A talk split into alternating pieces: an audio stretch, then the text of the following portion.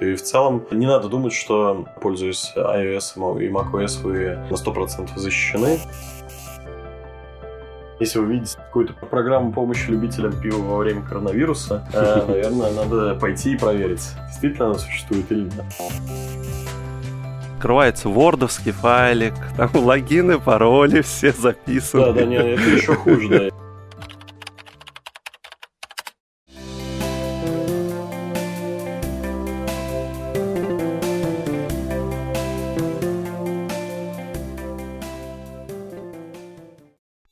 Друзья, привет! С вами подкаст проекта Бесконечности. Меня зовут Антон, со мной второй соведущий Гриша. Григорий, приветствую.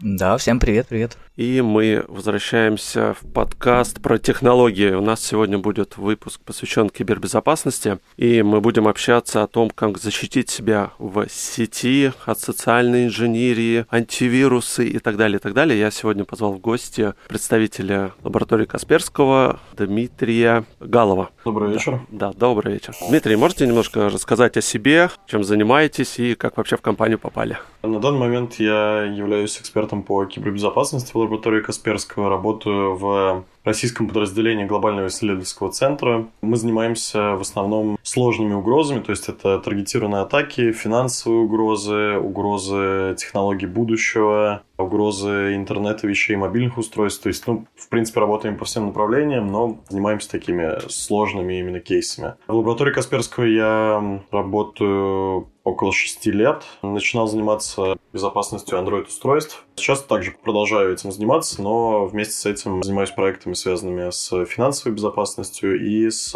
исследованием как раз э, так называемой краймвары, тех угроз, которые нацелены, которыми пользуются, как модно говорить, киберпреступники. Ну, сейчас финансовая тема, она очень актуальна в последнее время стала в связи с этими телефонными мошенниками. Вы сейчас как-то у себя в компании над этим активно работаете, направлением? Наше подразделение так или иначе занимается threat intelligence, то есть мы анализируем и следим за современными тенденциями угроз, и на основании этого нашим э, партнерам, клиентам предоставляем уже готовые данные по тому, что происходит в мире. В данном сервисе у нас э, есть несколько разных подразделений, которые отвечают за, к АПТ-угрозы, то есть некоторые там таргетированные сложные угрозы. Есть э, то, то, что отвечает за финансовые угрозы, то, что отвечает за угрозы э, критическим инфраструктурам. Я как раз отвечаю за финансовые угрозы. Но помимо этого занимаюсь сторонними ресерчами, связанными с, опять же, с интернетом вещей, с Android-безопасностью, с исследованием рынков на Darknet. Ну, то есть у нас в целом э, в команде все специалисты такие очень разноплановые и в целом занимаются теми исследованиями, которые им самим интересны. Давайте как раз, да, может быть, поговорим про защищенность операционных систем. Вот на сегодня, да, в 2021 году, вот насколько ли безопасно Windows, macOS и мобильное устройство возьмем? То есть плюс-минус есть к чему, кому развиваться, расти? Ну, смотрите, никогда никаких 100% защищенных систем не бывает всегда постоянно находят уязвимость в любых операционных системах. Злоумышленники стараются ими как-то воспользоваться в своих целях. Здесь я бы дал скорее совет такой, что неважно, какой операционной системой вы пользуетесь, ставьте все security патчи, которые уходят, обновляйте ПО, ставьте защитные решения комплексные, то есть неважно, чем вы пользуетесь. В целом, когда операционные системы только начинают свой путь развития, как, например, это было с Android, там еще году в 2012 ситуация при сравнении безопасности безопасности Android-устройств и устройств на базе iOS был достаточно простой. То есть э, iOS сильно выигрывал по тем security штукам, которые там были реализованы. То есть э, здесь много-много всяких факторов складывалось. Например, это то же самое, что Android — это открытая операционная система, которую уже различные производители, беря за основу, доделывают под себя и на своих устройствах используют это слабое место, ну, то есть в котором могут появляться некоторые уязвимости. Также открытый код делает намного более простым поиск уязвимостей в самом основном да, продукте. Простота разработки.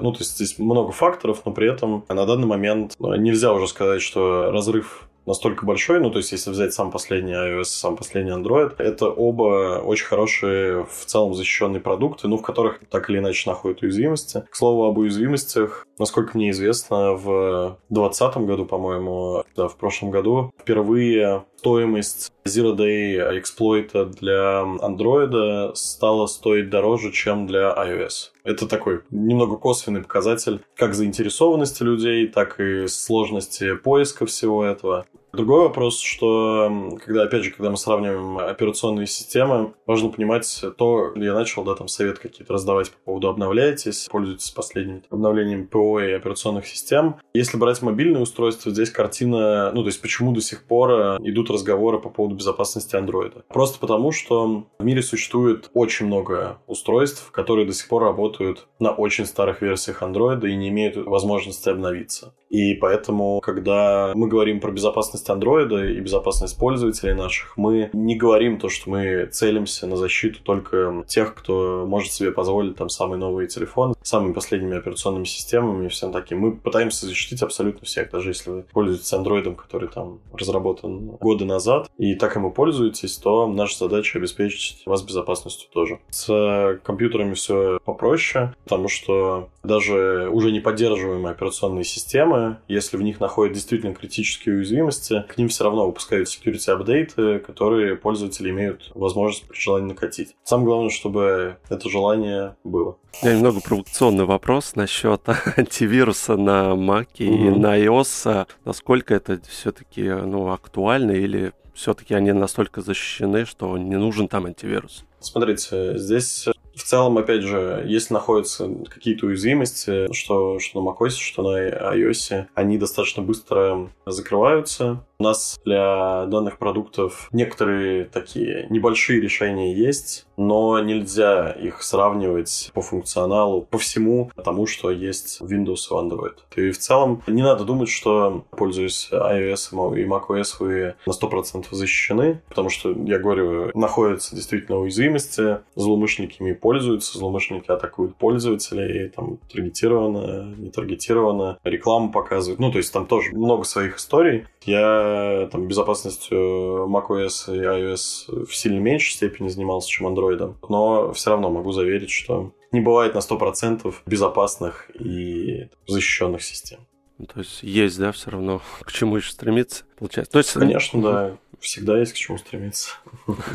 Со временем, наверное, еще и дополнительные инструменты развиваются по взлому. С учетом того, что если брать тот же самый Android, то, в общем-то, сам Android это, в общем-то, надстройка над Linux, да? Ну, а с Linux ну, много это чего такое, связано. Это, это, это супер грубо, но будем... Да, ну, да, я, конечно, грубо да. очень говорю, да.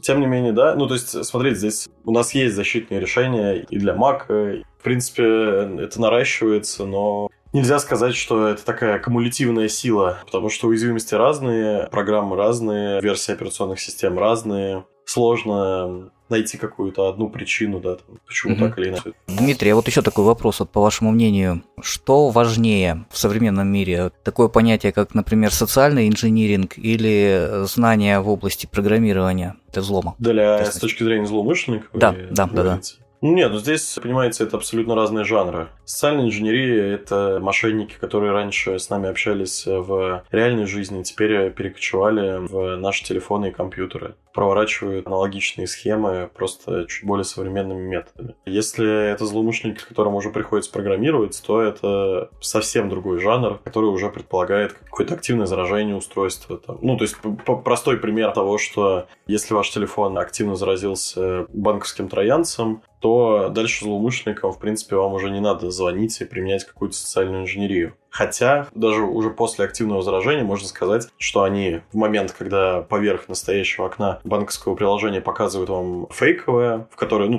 просят подтвердить свою личность, ввести там номер карты и все прочие-прочие данные, это можно сказать, что тоже такой какой-то вид социальной инженерии, да, то есть что им надо вас обмануть, как-то заставить это сделать, это все убедительно. Но мне кажется, что здесь программная сторона все-таки важнее. Если мы говорим там про каких-то телефонных мошенников или мошенников, которые рассылают там фишинговые всякие письма, то здесь уже про техническую сторону вопроса речь никакой не идет. Они просто вам звонят или пишут, пытаются заставить какое-то действие необходимое им произвести.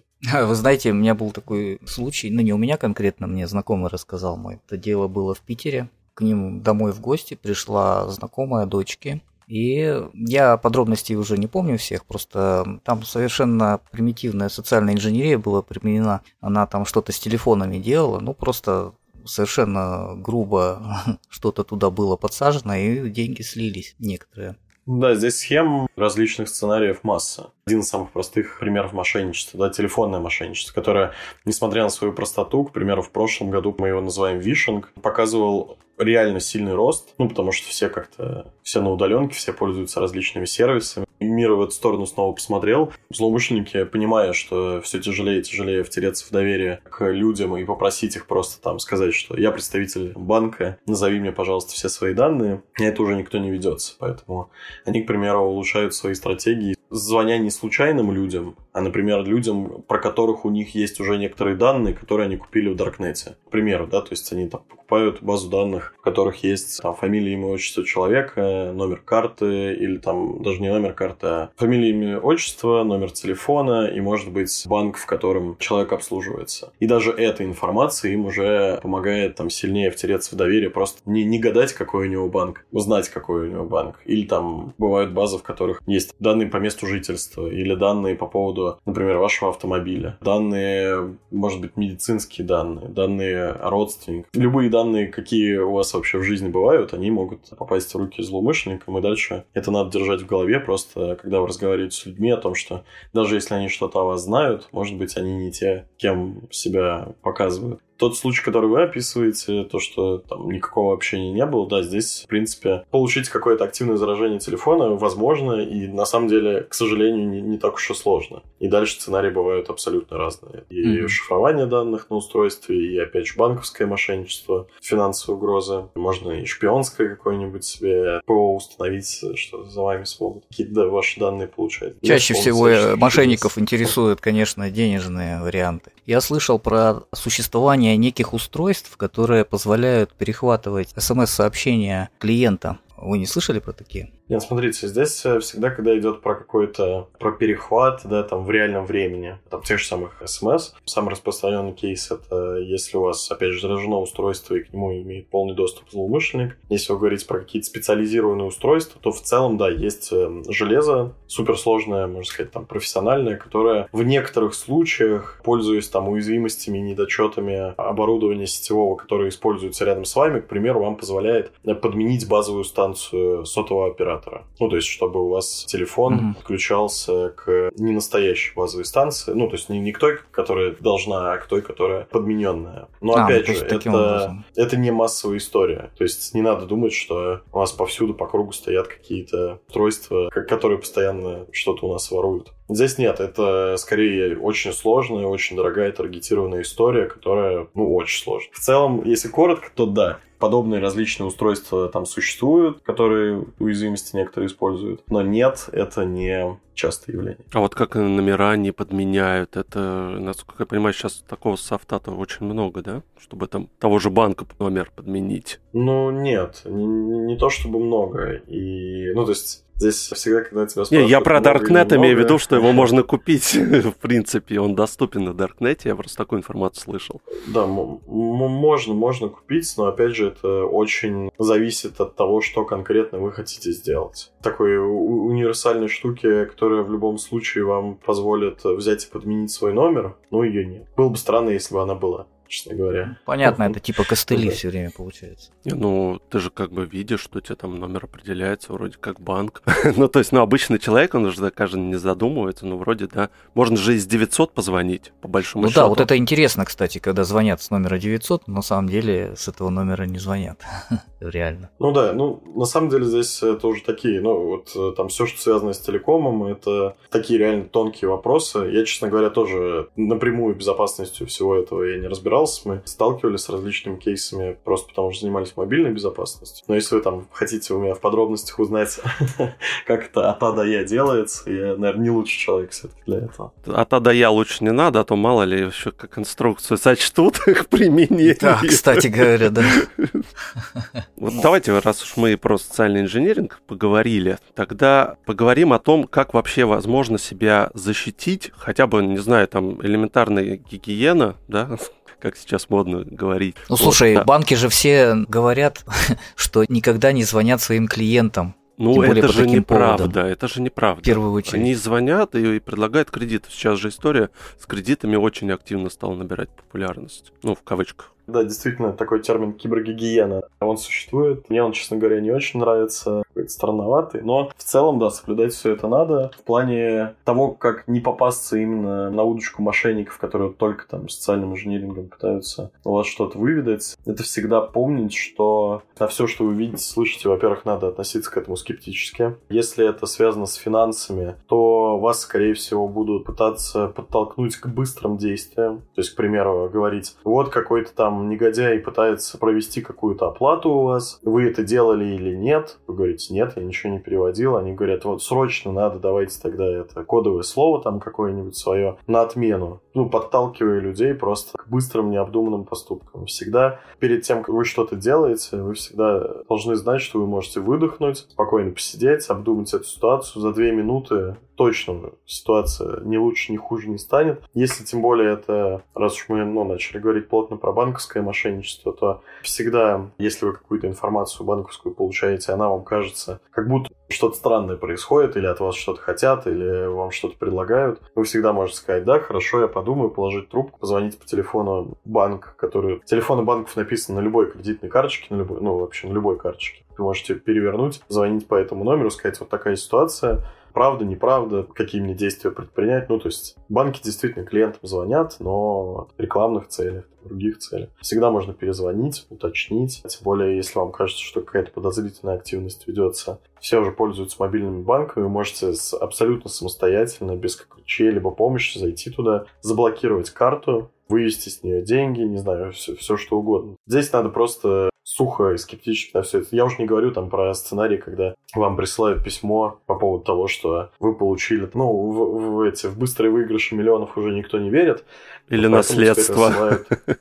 Не, ну да, теперь э, вот популярно на волне локдаунов и всего вот этого были популярны фишинговые компании, рассылали письма по поводу э, всяких субсидий. А, да, компенсация, ну, да, да, да. Да, компенсация там социальная, вот это все. Ну и там все просто получить, нужно только там свои данные заполнить, данные уже утекли, раз, потом нужно, значит, заплатить какую-нибудь комиссию, там 100 рублей, чтобы 20 тысяч получить. И вот это вот, к сожалению, пока люди не отсекают, где правда, а где неправда, и Понятное дело, что всех можно обмануть. Всем можно что-нибудь такое впарить, но люди должны понимать, что всегда можно перепроверить. Если вы видите какую-то программу помощи любителям пива во время коронавируса, э, наверное, надо пойти и проверить, действительно она существует или нет. Мне в последнее время очень много присылают каждый день. Шлют про лотереи, лотереи, вот это 100 лото или что там там. Зайти, ты выиграл. Да, да, и при том абсолютно разными каналами это пытаются донести. Один из моих любимых кейсов это когда подобные рассылки для того, чтобы некоторые спам-фильтры почтовые обходить, все эти штуки присылали в качестве приглашения в календарь.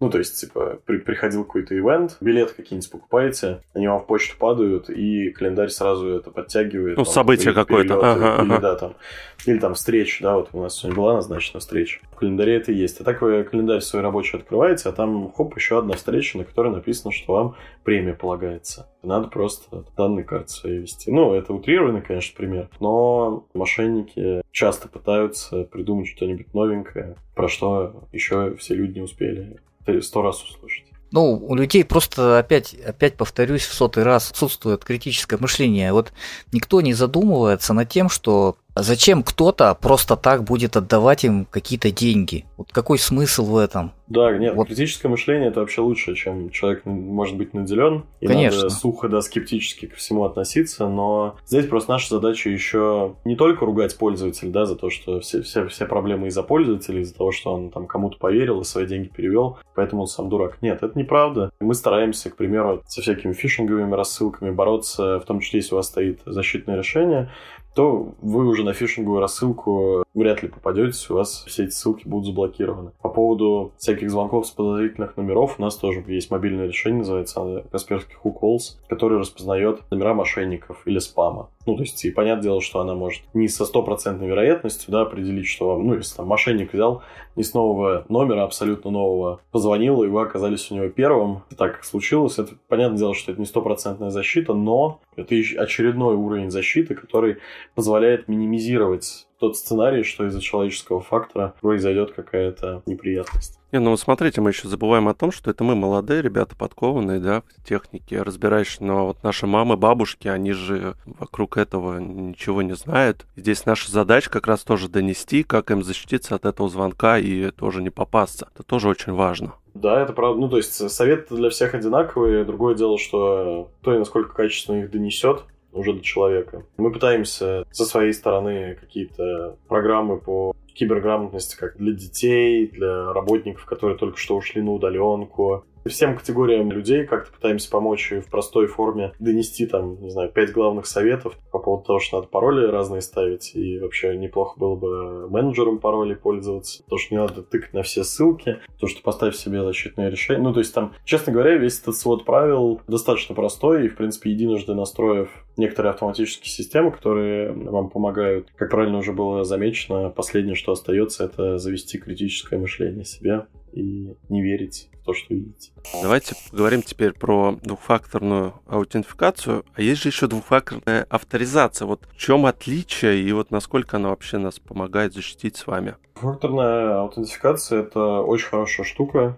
И мы в качестве одного из э, основных правил кибергигиены как раз советуем эту двухфакторную авторизацию включить везде, где только можно. Просто потому что, опять же, это тот же самый концепт э, добавления нескольких слоев защиты. Если у вас украли логин, пароль от какого-то сервиса, то для того, чтобы получить к нему доступ, вам нужно будет, чтобы злоумышленник еще получил доступ к вашей почте или к вашему мобильному устройству, ну, там, в зависимости от того, что вы получаете письма, смс-сообщения или там пользуетесь генератором случайных как раз одноразовых кодов. Ну вот здесь, в принципе, для более продвинутых людей двухфакторная авторизация, она может быть не только вот нашим привычным методом, когда это какой-то просто числовой код, который нам как-то выдается. Это могут быть различные сертификаты, токены аппаратные, да, которые позволяют, мы, например, для работы, для доступа к любым системам информационным используем физические токены, который выглядит как флешка, без которого от твоего имени ничего сделать нельзя. Даже если выведать абсолютно всю информацию, придется еще физически завладеть этим токеном. Тут даже дискутировать не о чем. Это одна из самых основных концепций обеспечения безопасности доступа к чему угодно. Вот. А, Дмитрий, скажите, а вот если владелец потерял вот собственный токен, вот такой вот, ну или сломался. Нет, здесь, он, да, нет, смотрите, здесь же просто зависит от того, как архитектура создана, да, например, если мы говорим про токены, да, начали говорить, предположим, что у нас есть сотрудники, всем сотрудникам выдаются персональные токены, с помощью только при наличии которых они могут от их имени что-то сделать, плюс к этому, там, зная пароль и все, все вот это. Человек теряет токен, но при этом-то у нас все равно остается основной такой авторизованный центр, который эти токены выдает и говорит, что вот этот токен это вот этот пользователь. И именно этот э, центр может сказать, что старый токен теперь больше не принимать, считать невалидным, мы сделали новую пару. Если мы представим большую компанию, где много людей, все равно же есть э, люди, которые отвечают за внутреннюю безопасность, люди, которые отвечают за IT-инфраструктуру, ну, то есть кто все это организует. Ну, понятно, вот. это уже корпоративное решение получается. Да, это корпоративное решение, вот, а так, если у вас что-то есть, если вы там э, даже храните удобный пример использования подобной вещи, это вместе с менеджером паролей. То есть вы все свои пароли сохраняете в менеджере паролей. Дальше в качестве мастер-ключа к этому вы можете, например, использовать YubiKey. Это такая тоже аппаратная, ну, как небольшой токен, который вы в USB вставляете, и при нажатии на него у вас э, в буфер пишется там огромная строчка зафиксированная, и вы можете эту огромную строчку использовать, например, в качестве мастера пароля. От того, чтобы, ну, как бы, если вы потеряете ее, то, конечно, да, вы наверняка эту строчку не вспомните никогда, но при этом хранить физические копии всего этого, казалось бы, не так плохо. Ну, то есть здесь есть грань такая. Хранить э, пароли на листочке, который у вас э, там приклеен к монитору, это плохая идея. Хранить мастер-пароль от вашего паспорт-менеджера в там, банковской ячейке, сейфе, я не знаю, ну или в каком-то таком прям месте, к которому вы точно знаете, что физически злоумышленники, ну максимум кто-то у вас родственник, да, какой-нибудь получит доступ, утрированный, например, но при этом извне никто не получит тогда, в принципе, ну, как бы на такой, на, на совсем крайний случай, да, можно оставлять физические копии. Ну, вот, просто здесь это такие очень дискуссионные темы, и мы, когда даем общие советы таким средним пользователям, мы стараемся давать их максимально просто и прямолинейно. Не храни пароли на бумажке. Если пользователям сказать, ну, так можно, так нельзя, ну, это просто человека запутает еще больше. Мне очень нравится, когда клиентам своим тоже там по удаленке подключаюсь, захожу, ну, там, введите пароль там от какой-нибудь торговой площадки, и открывается вордовский файлик, там логины, пароли все записаны. Да, да, не, это еще хуже, да, если пароли там хранятся в таком виде, то это еще хуже бумажки, потому что бумажку это хотя бы глазами увидеть надо, а здесь, да, там на рабочем столе файлик с надписью пароли. Пароли, да, да, это обычная история. Да. И поэтому, да, действительно, некоторый уровень как бы персональной ответственности у пользователей все равно есть. И как бы вот не делать такие, ну уж, откровенные глупости, да, это все-таки ответственность каждого личная. С этим уже мы там, например, как э, эксперты по кибербезопасности, никак не поборемся. Ну да. А насколько вообще эта двухфакторка, она защищает или все-таки ее можно обойти?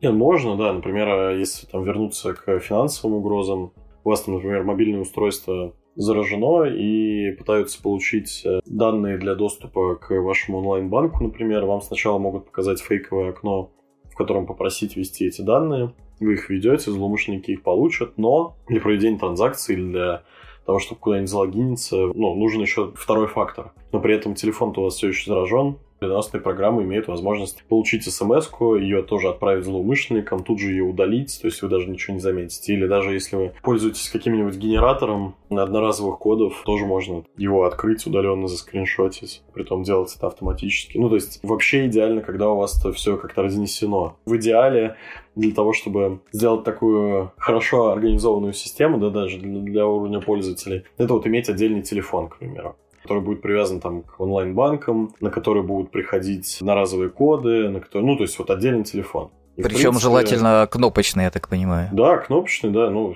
обычный кнопочный телефон. Там дальше уже начинаются как раз, ну, такая небольшая дилемма, да, на тему того, что вообще двухфакторная авторизация именно по смс она менее, ну, потенциально менее защищенная, чем, например, в пуш-уведомлениях или в тех же самых генераторах. Но это, опять же, дискуссионный вопрос. Здесь предела совершенства как бы нету. А сейчас есть, может быть, какие-то там решения, либо разрабатываются такие прям более безопасные, чем там двухфакторная нотификация? Ну, токены, понятно, да, наверное, самый защищенный сейчас вариант получается. Никто не запрещает вам э, использовать там биометрию, например, или трехфакторную авторизацию. Ну, то есть а трехфакторная это как? Я что-то ну, не слышал. Можно и четырехфакторную а. сделать, там, для того, чтобы доступ куда-нибудь получить, надо и пароль ввести, и токен воткнуть, и сетчатку глаза считать, и еще станцевать нужным образом. Ну, то есть, ага.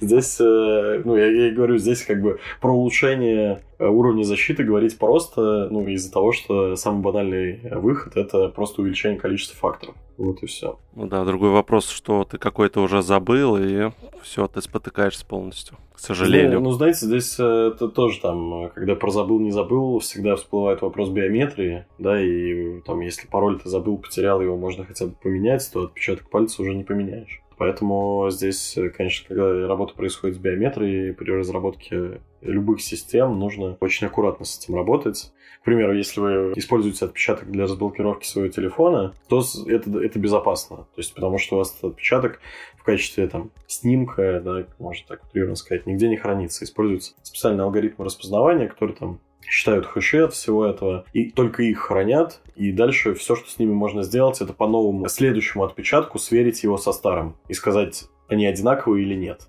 но при этом взять и его восстановить как-то уже просто технически невозможно. Но биометрия, да, биометрия это классная штука, классно, что она начинает использоваться все больше, ну, то есть, что у нас там уже мобильные устройства это поддерживают. Биометрия, да, это классно, но у меня вопросы биометрии, которых банки, да, собирают этот данный сейчас твое лицо, да, и голос. Вот у меня по голосу, насколько действительно это защищено. Мне же ничто не мешает записать голос человека и потом его использовать. Или это тоже обходится? Ну, в смысле, защищается как-то? Смотрите, все банковские системы защиты, они очень многоуровневые да, там, и они включают очень много факторов, как антифрод-системы для отслеживания там подозрительных транзакций, Могу единственное развеять миф о том, что если вы просто скажете кому-нибудь «да», то ничего не произойдет может использоваться в качестве одного из многих-многих факторов. И скорее это будет использоваться не для того, чтобы вам позволить только с помощью этого фактора что-то сделать, а наоборот дополнительно подстраховаться. И здесь, если уж мы там э, заговорили про голос и про все вот это, это скорее, опять же, подделка голоса, это скорее в сторону, в сторону мошенников, да, которые могут пойти еще, еще дальше, и либо голос подделывать. Ну, там э, был, есть классический пример того, как несколько лет назад, подменив голос э, в одной немецкой компании, сотруднику позвонил как будто бы начальник и сказал срочно переведи деньги там куда-то. И он, и сотрудник перевел. Ну, просто потому что босс боялся там и не хотел его расстроить. И голос у него был очень похожий. Ну, то есть, и говорил он какие-то, ну, вещи, как будто он знает, что и куда. Тогда он действительно перевел, а оказалось, что попался как последний лошара, честно говоря.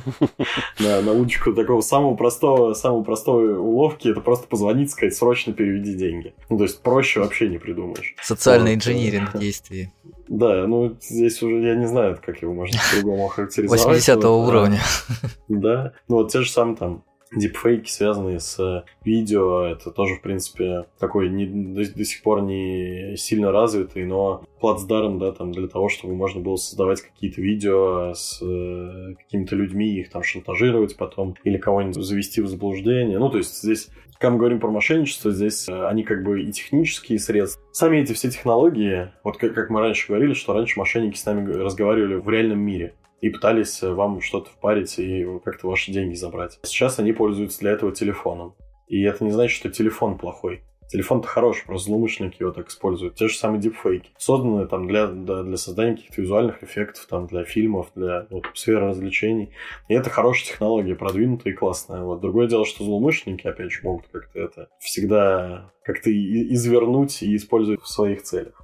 Ну, плюс ко всему сейчас дипфейк э, можно в реальном времени практически уже делать, правда, не сильно совершенное, но я думаю, да, со временем... Всегда, да. всегда вопрос в вычислительных мощностях доступных, вопрос, насколько технологии хорошие. Ну, то есть дипфейк, дипфейк тоже рознь. Бывают всякие коммерческие штуки, которые, ну, используются, я говорю, в индустрии развлечений, да, там, для каких-то визуальных эффектов, там, не знаю, фильм снимают, может, еще что-то. А есть, да, самые простенькие, самые легкие решения, которые там можно на телефоне взять, там себя поснимать, да, подставить видосик и выложить в социальную сеть, чтобы все посмеялись. И, ну, как бы, ну, посмеялись, посмеялись. Классно. То, что мошенники как-то могут на это тоже позариться, это уже не классно. Вот мне, знаете, интересно, вот я так сейчас задумался, а только в России такая активность мошенников или во всем мире это отслеживается? Вы как-то анализировали это, нет? количественно и качественно сравнивать это все достаточно тяжело, потому что мир большой, страны разные, и везде свои нюансы, но нет, это такое заблуждение, что это все только в России, ровно потому что мы в России, и нам это все лучше видно.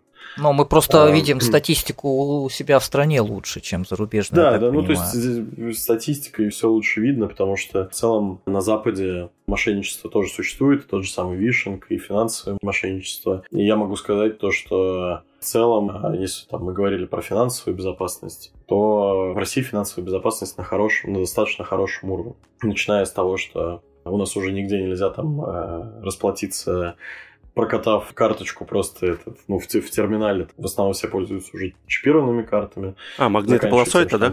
Да, да, да, вот. А там на Западе до сих пор просто... И из-за того, что у них все это начало развиваться чуть раньше, и они уже очень много оборудования поставили, замена слишком дорогая, ну, для того, чтобы использовать, казалось бы, более безопасное да, решение. Поэтому до сих пор очень много где это можно использовать. Антифрод-система лучше работает. Ну, то есть в этом плане сказать, что в России что-то прям такое вот плохое или только здесь мошенничество, конечно, нет, такого сказать нельзя. Не, ну в этом плане нам есть чем гордиться, потому что, да, для меня вот до сих пор архаизм, когда в Америке до сих пор чеки принимают, и да, все правильно сказали, что там терминалы, ну, вот с NFC их практически очень мало, а не только в крупных сетевых там магазинах. Да, у нас, у нас в каждой деревне уже можно этим Apple Pay, да, платить, а у них э, до сих пор, э, ну, то есть вот ноги растут от того, что действительно там условно суммарные затраты на антифрод, да, то есть там на компенсации, ну и там каких-то мошеннических действий уходит меньше, чем будет стоить огромный процесс замены оборудования во всех городах и весях. Да, такие вот иногда экономические, можно сказать, факторы все равно влияют на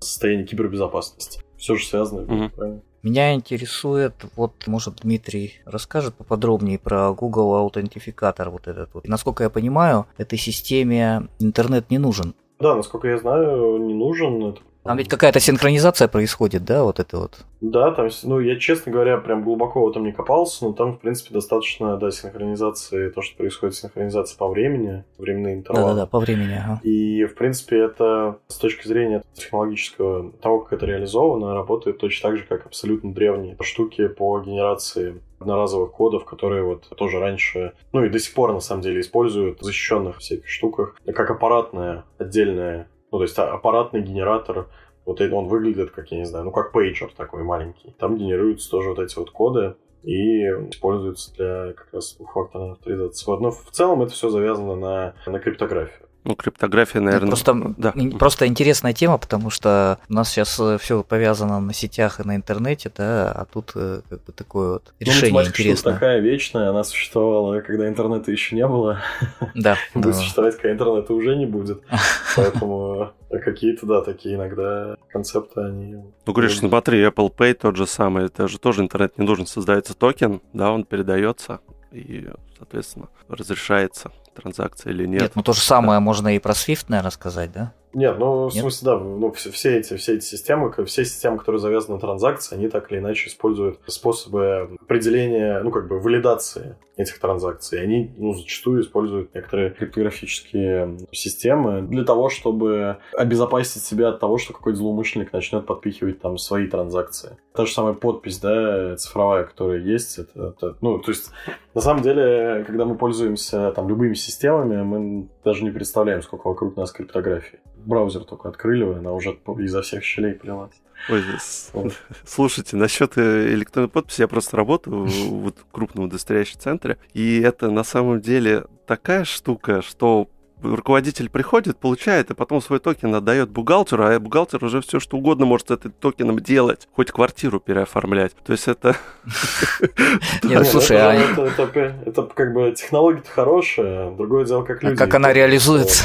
Я про ну, отношения людей говорю, насколько они не понимают просто, как это все работает, и что на этом завязано, и что можно сделать.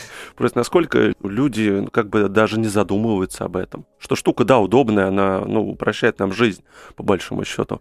А то, что вот эти истории были, может быть, слышали в Москве, когда действительно квартиру переписывали с помощью электронной подписи. Потом это, правда, прикрыли, но все-таки. Ну, ничего, скоро на блокчейн все уйдет. Может быть, не скоро, конечно. Блокчейн не панацея, не, да? Не цель, а средство достижения цели. Блокчейн, это да, мне кажется, отдельный можно подкаст сделать про блокчейн, мне потому что там очень интересно, как вот эти смарт-контракты работают, вообще в каких можно применять сейчас и как это далеко пойдет. Дмитрий, я в заключение, да, хотел попросить, мы еще раз повторимся, но э, все-таки, может быть, советы нашим слушателям по кибербезопасности там озвучить, как себя там защитить в браузере, ну, вообще какие-нибудь советы. Да, могу сформулировать несколько советов. Первое, которое мы уже много раз сегодня упоминали, это скептическое отношение ко всему, что вы видите. Это здоровый скептицизм, еще никому не мешал. И не попасться на крючок именно мошенников – самый хороший способ. Второе – это все-таки использовать комплексное защитное решение на всех ваших устройствах, потому что это является вторым дополнительным фактором уменьшения вероятности того, что человеческий фактор сыграет с вами злую шутку. Третье – это помнить все-таки правила так называемой кибергигиены, то есть это как использование там, различных паролей, регулярная их смена,